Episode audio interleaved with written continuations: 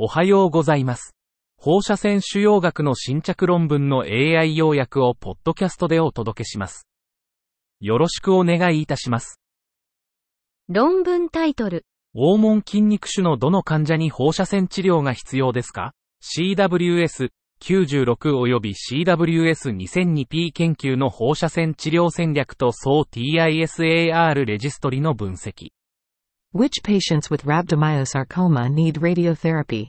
Analysis of the radiotherapy strategies of the CWS96 and CWS2002P studies and so TISA-R registry.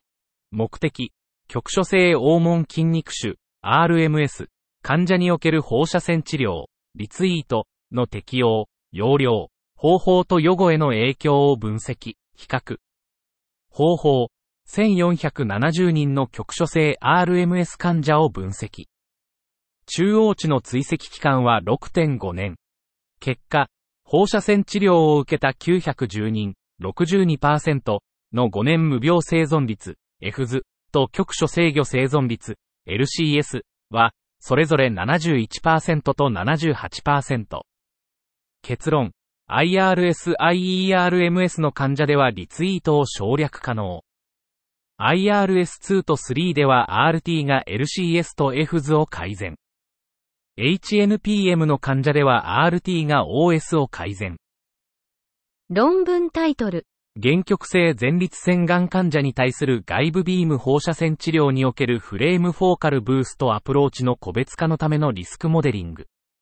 Risk modeling for individualization of the flame focal boost approach in external beam radiation therapy for patients with localized prostate cancer.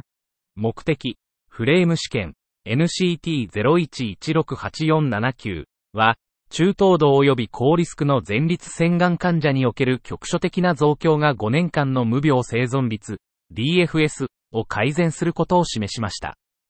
方法、526人のフレーム試験患者の臨床特性と高リスク因子の数を調査し、予測モデルを開発しました。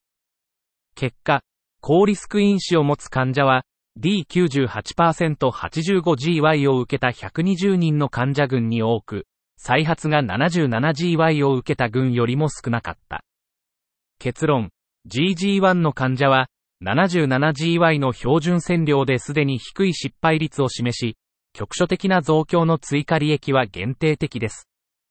一方、高リスク特性を持つ患者、特に GG4 または5の患者は、5年間の DFS が低い一方、局所的な増強によりこれを大幅に改善する可能性があります。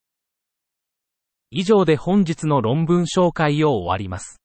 お聞きいただき、ありがとうございました。